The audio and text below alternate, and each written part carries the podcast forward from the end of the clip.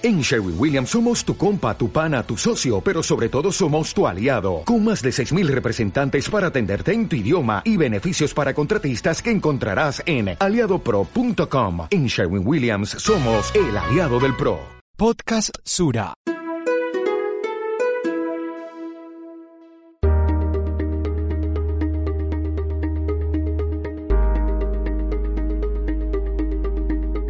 La experiencia de ser mamá es un viaje lleno de aprendizajes y desafíos para los que no hay un manual de instrucciones. Desde Sura queremos acompañarte en este momento único de tu vida con las herramientas que necesitas para hacer más amigable el proceso e identificar posibles señales a las que debes estar atenta. La tranquilidad es muy importante para el desarrollo correcto de tu bebé y por eso queremos contarte qué puede pasar en esta etapa para brindarte bienestar. Uno de los principales signos de desarrollo para tu bebé son las pataditas que suele sentir en el área abdominal. ¿En qué trimestre las empiezas a percibir? ¿Cómo puedes saber si tu bebé se está moviendo más o menos de lo normal? ¿Y cuándo consultar al médico? En Sura queremos lo mejor para ti y para tu bebé. Por eso estamos contigo durante cada etapa del embarazo. Les damos la bienvenida a este podcast Sura Maternidad, en el que aprenderás a identificar de manera oportuna los signos de alarma asociados a los movimientos de tu bebé durante el periodo de gestación.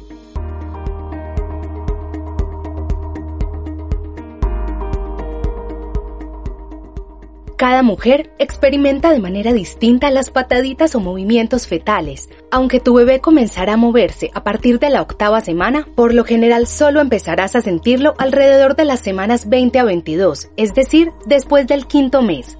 Queremos que estés tranquila con respecto a tu salud y la de tu bebé. Por eso consultamos con la experta en maternidad Paula Hasbón, ginecóloga y obstetra de EPS Sura, quien te contará qué está pasando dentro de ti en cuanto a los movimientos fetales y sus posibles disminuciones.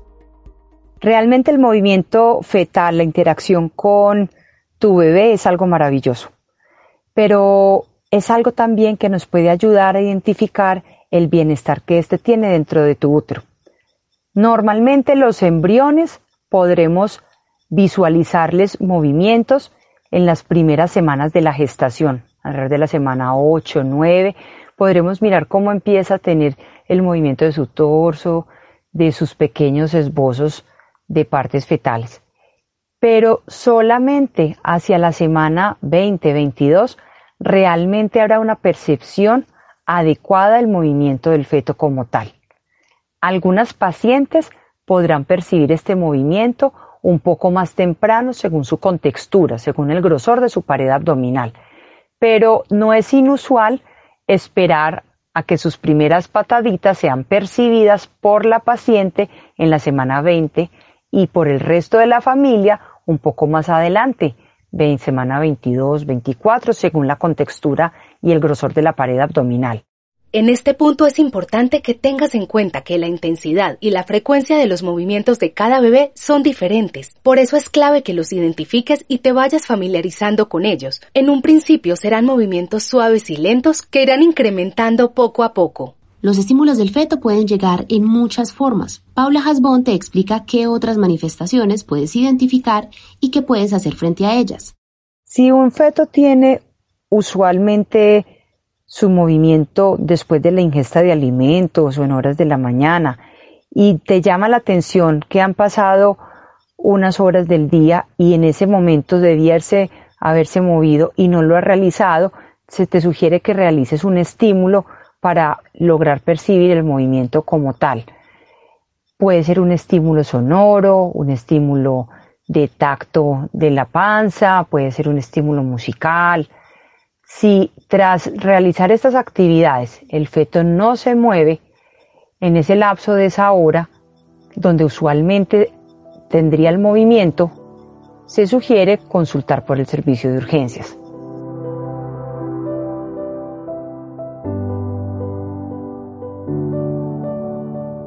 Después de que aprendas a identificar las señales relacionadas a los movimientos de tu bebé, es fundamental que sepas cuándo es necesario consultar con el especialista. Si llegas a las 24 semanas de embarazo y todavía no percibes los movimientos de tu bebé, o si percibes que sus movimientos disminuyen y no mejoran con la estimulación, acude a tu doctor.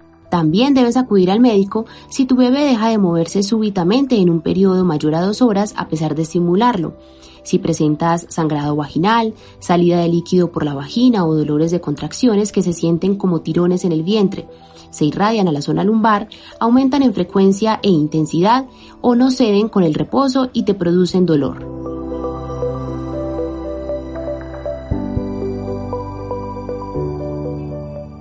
Dentro de las recomendaciones para actuar respecto a la disminución de movimiento fetal, Paula Hasbón dice que el conocimiento sobre el comportamiento de tu bebé es fundamental, pero además te entrega otras recomendaciones.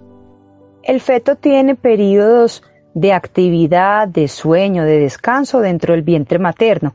Por eso habrá unos momentos en los cuales se sentirá con mayor actividad que en otros.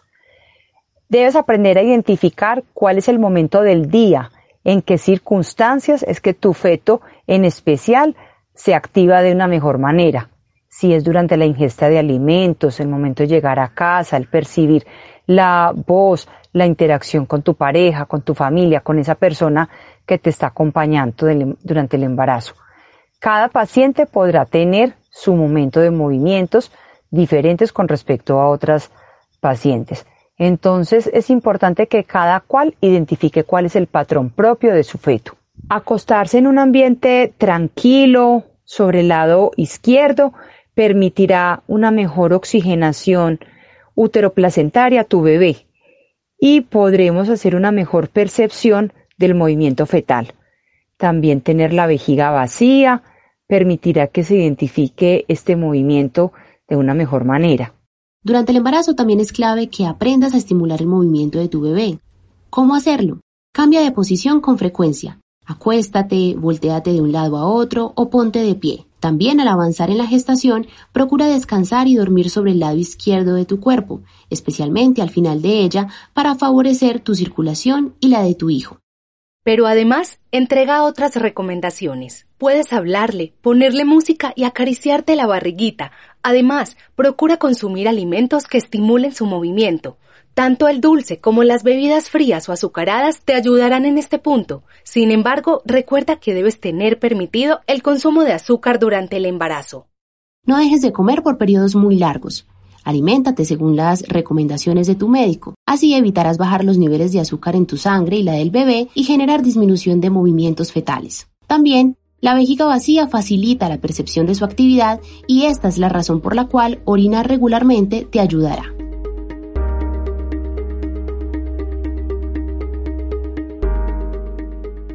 En Sura somos aliados de tu pequeño y queremos estar presentes durante la etapa más importante de tu vida. Aprende a conectarte con tu bebé, háblale, comparte tiempo de calidad con él y siéntelo crecer durante cada etapa.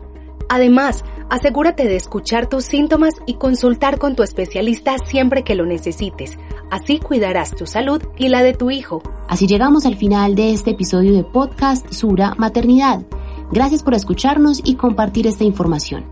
Hasta pronto.